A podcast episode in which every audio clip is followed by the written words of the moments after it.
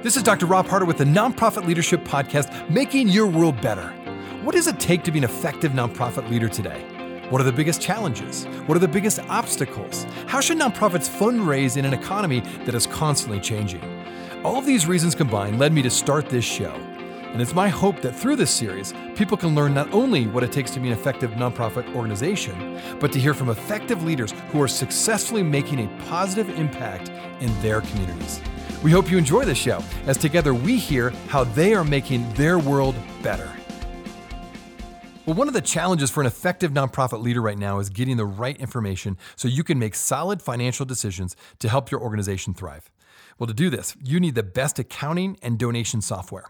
Researching, learning, and maintaining software can get really costly. So let me save you some time and money.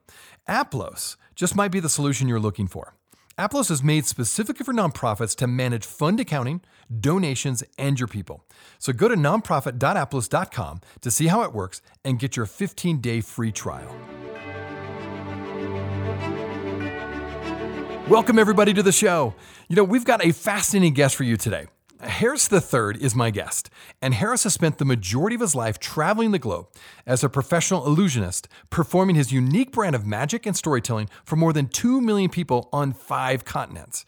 Well, after making a million dollars by 21 years old, only to go bankrupt at 22, Harris kickstarted a decade long journey to understand the stories we tell ourselves and how they drive our behavior.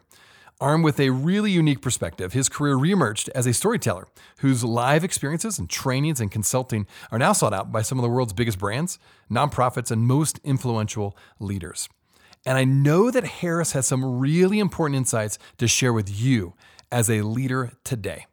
I know you're going to really enjoy today's episode.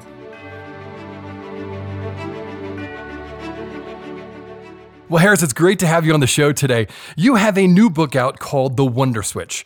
I definitely want to dive into this book and give my listeners a sneak peek of that book, of course. But first, I would love just to have you share a quick summary of your background and your work as an illusionist, specifically, because I think that's where what first got you on the map, so to speak. And it's a fairly unique line of work, actually. And so I'm curious, like, how did you first get into that line of work?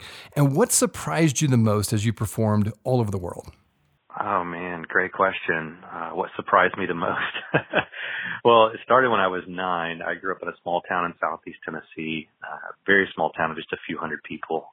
And my parents had minimum wage jobs. And so I had pretty low expectations for my childhood. I did a little dreaming like every other kid, but was getting bullied and picked on the playground quite a bit for not being good at much of anything. And so those dreams kind of slipped away and just kind of settled into small town, you know, status quo.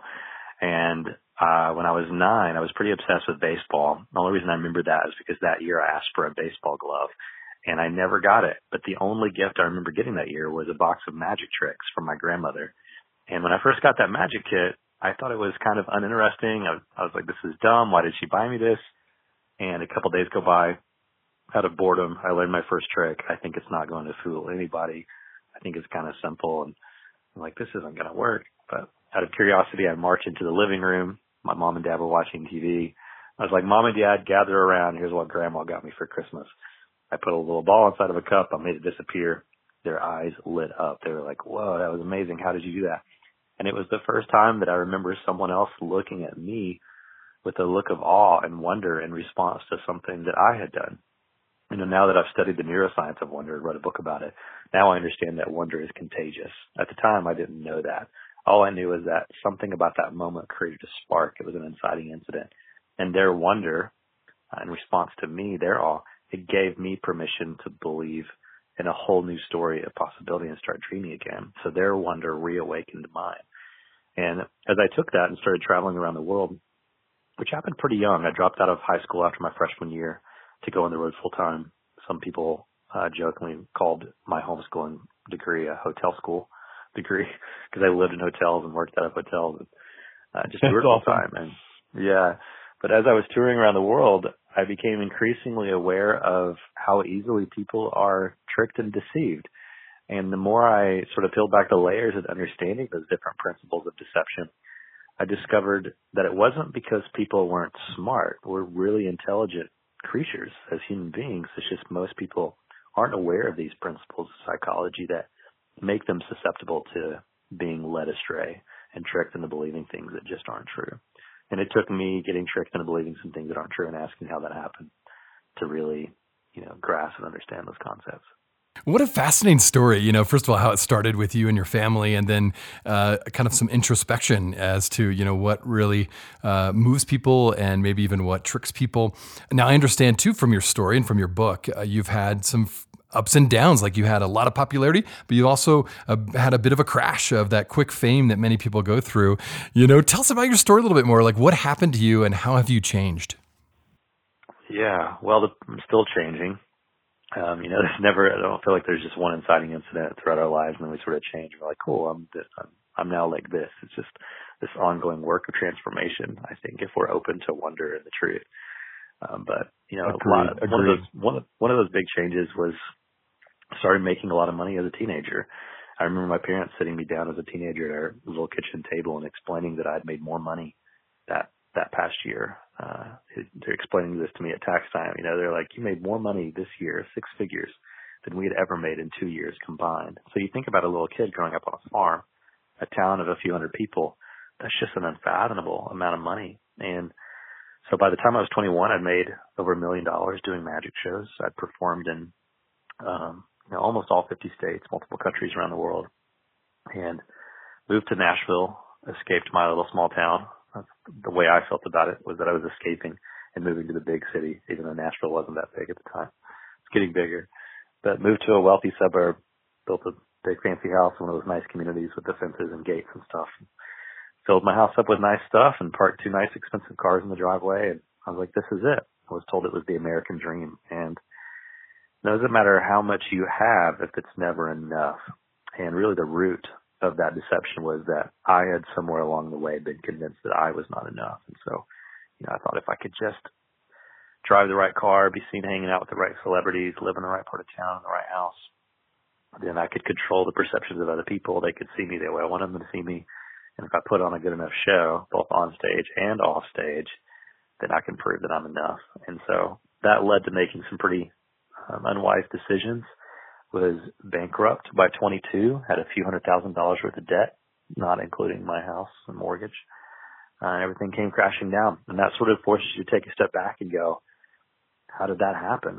And what I realized is that the principles of deception are universal, that the same principles of psychology that I was using to trick people on stage in the context of a magic show were the same principles that marketers use to sell things, that politicians use to write speeches based on a, and really the only difference between someone that we would call a con man or a really good leader is the motivation behind the principles they're using. Because the, they're both using the same principles of psychology. It's just some use them to influence and persuade in positive ways, and some take advantage of those principles to con or deceive or misdirect or take advantage of. So that season of life, early 20s, was really me trying to figure out what life was all about and kind of kickstart this journey back uh, towards the truth amidst all the lies. You know, it's really interesting to talk about motivation. You know, this uh, podcast really is dedicated to leadership and specifically nonprofit leaders. And I think you're getting into something really important. Yeah. What motivates us as leaders? What motivates us as people? And boy, you're right. I, I think, you know, we all can uh, fall into that trap of um, maybe not always having the best motive sometimes. And sometimes we don't, not even aware of it uh, till after the fact or someone points it out eventually. Um, okay, now let's get into the book a bit. Uh, there's a lot of uh, wonderful things you share in there. One of the things you argue in your book is that we're all born with an innate sense of wonder. But something somewhere along the way, the wonder of our childhood is crushed. So, why do you think this happens, and how should people respond to this? Yeah, in the book, I outline something called the transformation map. And on the right side of the map is an inciting incident, it's typically negative. Uh, on the left side of the map, there's also a positive inciting incident. So those kind of mirror each other. But that negative inciting incident happens to just about all of us. It's hard to escape having one of those, and we're all affected by it. But we as human beings are storytelling creatures. Narrative is sort of the operating system of our brain.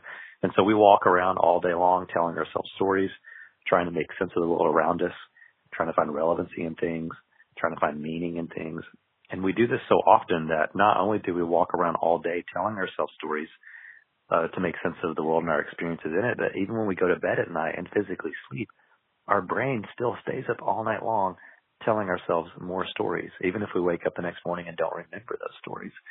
And so, as creatures who sort of think in story, when we have an experience that is difficult to make sense of, like trauma in our childhood, when our brain goes, wait, this, this character is not supposed to behave in this way. This is not how I thought teachers or a coach or a parent or, you know, a family member was supposed to treat me. This is a difficult story to make sense of. Well, because story is, or trauma is stored in the lower third limbic system part of our brains. Essentially, it's a part that's responsible for a lot of active storytelling then what will happen is if that that story isn't made sense of, then it doesn't ever move up into the left and put in its proper place. That trauma stays stored there, which means it's always active, and it feels like when we come in contact with something that reminds us of that, our brain freaks out, sends a signal through our nervous system, going, "Oh no, that thing's happening again. That thing's happening again," even though it's not. And so, really, the work of finding a way back to wonder is less about addition and more about subtraction. And by that I mean it's not about going out and finding something to add to your life. Wonder is your natural state. You came into this world believing in magic, seeing possibility. You were wide awake to wonder. It's just some sort of experience that you were unable to make sense of without being resolved. and if you can't find the meaning out of that experience, well, then it, that trauma doesn't doesn't really come resolved and it ends up crushing and robbing us of wonder. We call those wonder wounds. Um, and really the work of wonder, the pathway back to it is healing from that wound so that you can restore and get back to who you were meant to be. So it's less an act of becoming and almost more of an act of unbecoming everything that you were meant uh, not to be in the first place. Well, one of the challenges for an effective nonprofit leader right now is getting the right information so you can make solid financial decisions to help your organization thrive. Well, to do this, you need the best accounting and donation software. Researching, learning, and maintaining software can get really costly. So let me save you some time and money. Aplos just might be the solution you're looking for. Aplos is made specifically for nonprofits to manage fund accounting, donations, and your people. So go to nonprofit.aplos.com to see how it works and get your 15 day free trial. Hey everybody, Rob here. Thanks so much for listening to the Nonprofit Leadership Podcast. If this is your first time listening to us, I wanted to make sure you're aware of a whole group of other episodes with fascinating guests that I previously interviewed. Just go to our website, nonprofitleadershippodcast.org. There you'll find numerous interviews of nonprofit leaders from all over the country and even from different countries, all trying to make their world better. I also want to make sure you knew about how to get some more great content. When you go to our website, just look at the top right section of the homepage under the words subscribe. You can simply type in your email address, and then you will be added to our monthly email update. In addition to getting great access to some superb content, you'll get the latest podcast shows right to your inbox. Now, this way, you'll never miss any of the interviews or content on this show. If you have any questions or comments, do not hesitate to email us Thanks again for listening. Now back to the show. I understand it that your goal, or one of the goals of your book, is to help people sort through that. In order, I think what you say is to turn the switch back on and to see a life of possibility, of creativity, and hope. And so I'll ask you that. You know, what gives you hope that people can actually turn the switch back on, so to speak? Yeah, because we are resilient storytelling creatures, and we're all obsessed with how the story ends and I've watched it happen time and time again. We do have the power to take back the script that other people tried to write. You know, if you don't want to be intentional about the story that you want to live or lead as a leader in your organization, there are plenty of other people in the world who will gladly write that story for you. And so it's our responsibility to take agency over that story and go, okay, wait, why did I allow this person to write the script, shove it into my hands, and go, here, this is your story. Now just live this out. Everything in the world is trying to do that. We take in 45,000 messages and ads a day. That's just messages and ads alone in America. So how in the world do we take back that script? Well, again, we have to figure out how do we take that switch and turn it back on. And the act of turning the wonder switch on, that work is actually more focused on identifying the thing that turned it off. And you said something interesting earlier. You said that our motivations matter as leaders. And this is actually where I believe that they come from those motivations are born out of these lies that we get tricked into believing. There's really only three big lies, I think. All the other lies fall into these three kind of main categories. That we're not enough, that we don't belong, or that we can't do or have or create something that we deeply desire. And so that experience of trauma that takes place um, in our childhood or the additional experiences of trauma that take place throughout our adult lives, if we're not careful, those shape us. They shape our belief systems. Those belief systems aren't rooted in the truth about the fact that we are enough, that we don't have to measure up through some sort of external standard or manage perceptions, that we are worthy of belonging, that yes, while we are weird, as they say in Alice in Wonderland, all the best people are. So your weirdness is actually where your magic lies. We have to embrace it and that you're still worthy of belonging and that the fact that you can't is just a lie, uh, that you're capable of so much more than you realize. And so I think once we kind of unpack that trauma, we can identify where the lie comes from. And as we identify the lie, we can start to replace it with the truth. And then um, a positive awe state, sort of what the science supports, is that it opens us up to the truth in response to that lie. And that alone can change our motivations and we can get back to focusing on the work that we're truly meant to do instead of being distracted by the motivation of being enough, fitting in, or making excuses about why we can't do something that is actually possible. Well said. I really appreciate your insights on that. And, you know, every interview I've had lately, COVID always pops up because it's such a um, dominating narrative, using that term, you know, in our life today. Uh, and there's no doubt that COVID has impacted us all, and for the most part, not for the better for many people. Um, and we live in a difficult and very uncertain time because we're not sure when are we going to get the vaccine, when are we going to go back to normal? Is there a new normal, or is there a new normal that's really not all that normal after all? Um, so for my listeners, you know, we've talked a lot, and again, mostly about nonprofit leadership, but as you think, kind of in general, you know, sticking with your idea of stories and the story we tell ourselves and the story we tell others, what message? Do you hope to convey to your readers and to my listeners about how they can look at life and themselves differently based on your experiences? Yeah, I think it starts with becoming aware of those stories. And to me, that a lot of that is anchored in the human imagination. You know, a lot of us think imagination is something that is sort of childlike. It's this thing that's active when we're, killed, when we're kids, and then as we grow, it becomes less active. And that's just not the case. I watch adults use their imagination every single day to worry and fear and be anxious about all these potential things that are going to happen in the future, even though the data or the support or evidence isn't always there uh, to show that those things actually will happen. And so I think worry is a misuse of imagination. And so I think we can use our imagination in destructive ways, or we can use it properly in productive ways to create and innovate and dream uh, more optimistic visions of the future. And so if it's not a question of if someone's imagination is active. It's just a question of how they're using it. And I think whether our imagination is productive or destructive, it's sort of toggled by the wonder switch. It's something that the wonder, the position of your wonder switch determines. And so if your wonder is uh, crushed, you know, that's when we start misusing our imaginations to worry and be anxious. And when the wonder switch turns back on, it gives us permission to use our imaginations in those hopeful ways. Well, again, your imagination is just a virtual reality flight simulator for the future. It's a futuristic storytelling tool.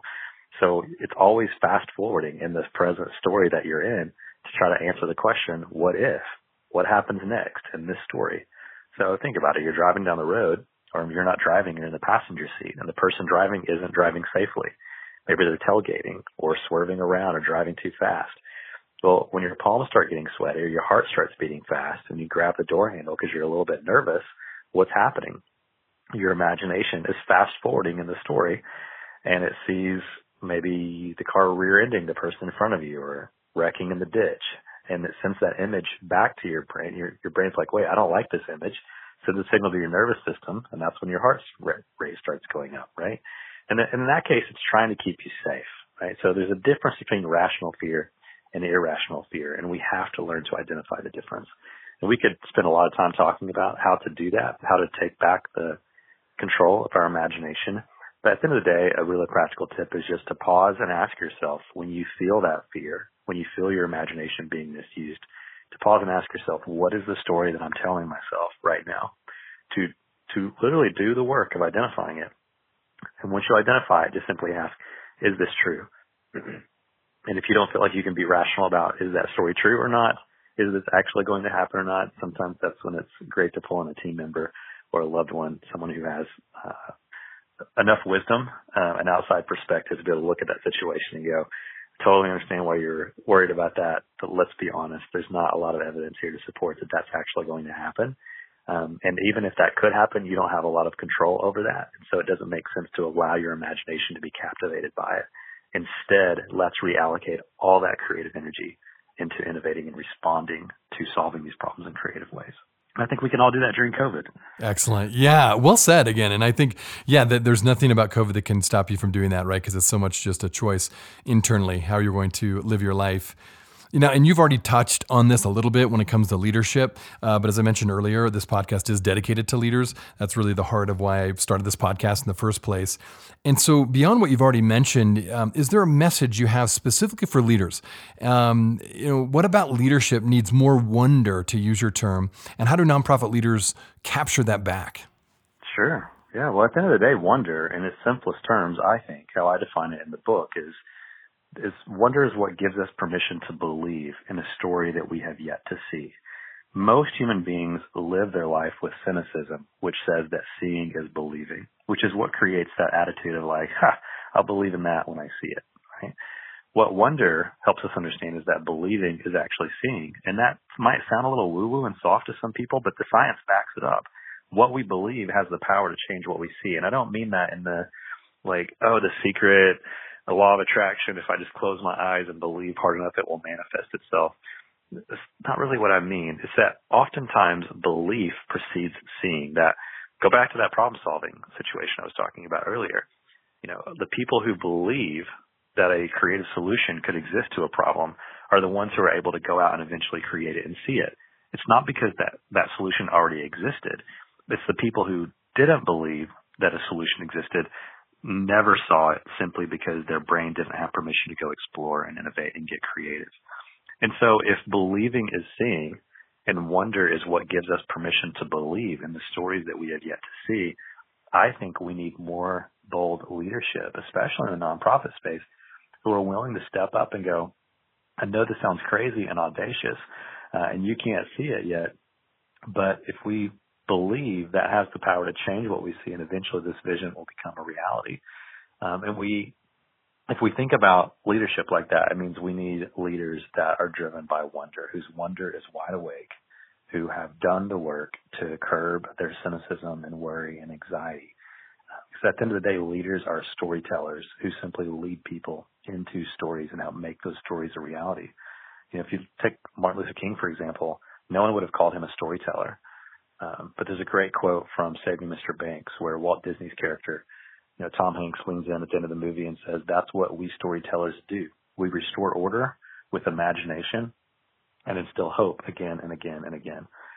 But what storytellers do is look at the world as something that's broken or in chaos and we restore order. Well, how do we do that? With imagination and that instills hope. So MLK, when he walked up to a microphone and said, I have a dream, people probably were calling him an activist, civil rights leader, maybe a reverend, public speaker, but he was playing the role of storyteller by that Disney idea. You know, he was looking at the world as something that was broken. He was restoring order. How was he doing that? With imagination. The the world that he was describing was just a dream. It wasn't reality. But he had to tell stories to help people imagine that new and better world with him. And once he helped them imagine it, he did what great leaders do, great storytellers do. He extended his hand and invited him to come be a character in that new and better world. And that instilled hope. And I think that's what leaders need to do. Well, I couldn't agree with you more. And I think, particularly now with uh, the challenges of COVID, to inspire people through storytelling and providing hope as a nonprofit leader specifically is so critical. And so, well, well said. Um, now, I have a feeling my listeners are going to really want to check out this book and get to know you a little bit more. Where can people find out more about your book and about you? Where would you send them? Sure. You can learn more about me at harristhird.com. Just Harris, I, I, I like the Roman numeral three. The book is the wonderswitch.com. Um, it'll all eventually lead to the same place, but the wonderswitch.com has easy links for multiple options at different places to order and purchase the book, um, as well as some free resources um, to accompany it. And for those that are like, man, that I'm curious, I'm at least a little bit curious about what is that lie that's sort of crept into my um, identity that's maybe driving my motivation as a leader, there's a free assessment on that website, um, thewonderswitch.com, where you can just answer a few quick questions and we kind of give you a starting point on how to identify that lie and what the next steps are to get back to an awe state um, that opens you up to the truth in response to it.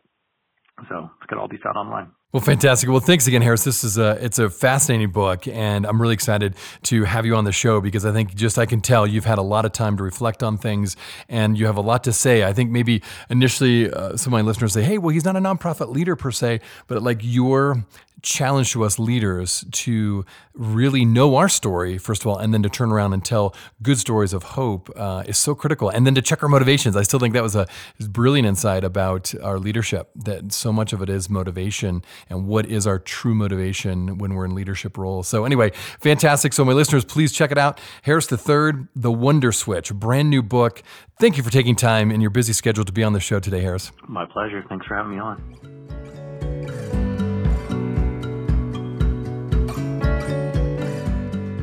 Well, we're excited to have Aplos as the sponsor of this nonprofit podcast. And what's unique about Aplos is that they are dedicated not only to providing you with the best tools, but also to offering free training from their in house experts and CPAs. Right now, you can get access to a solid webinar on five essential financial reports for nonprofit leaders.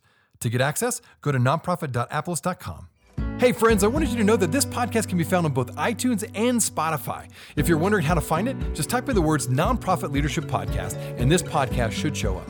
We also encourage you, when you go on iTunes, let us know what you think. Give us a review give us a rating. We would love to hear what you think of this podcast, and your feedback will help expand this podcast to get it out to as many people as possible. You can also find other resources and interviews of past guests on my website, nonprofitleadershippodcast.org. Again, that website is nonprofitleadershippodcast.org. Thanks again for listening, and until next time, keep making your world better.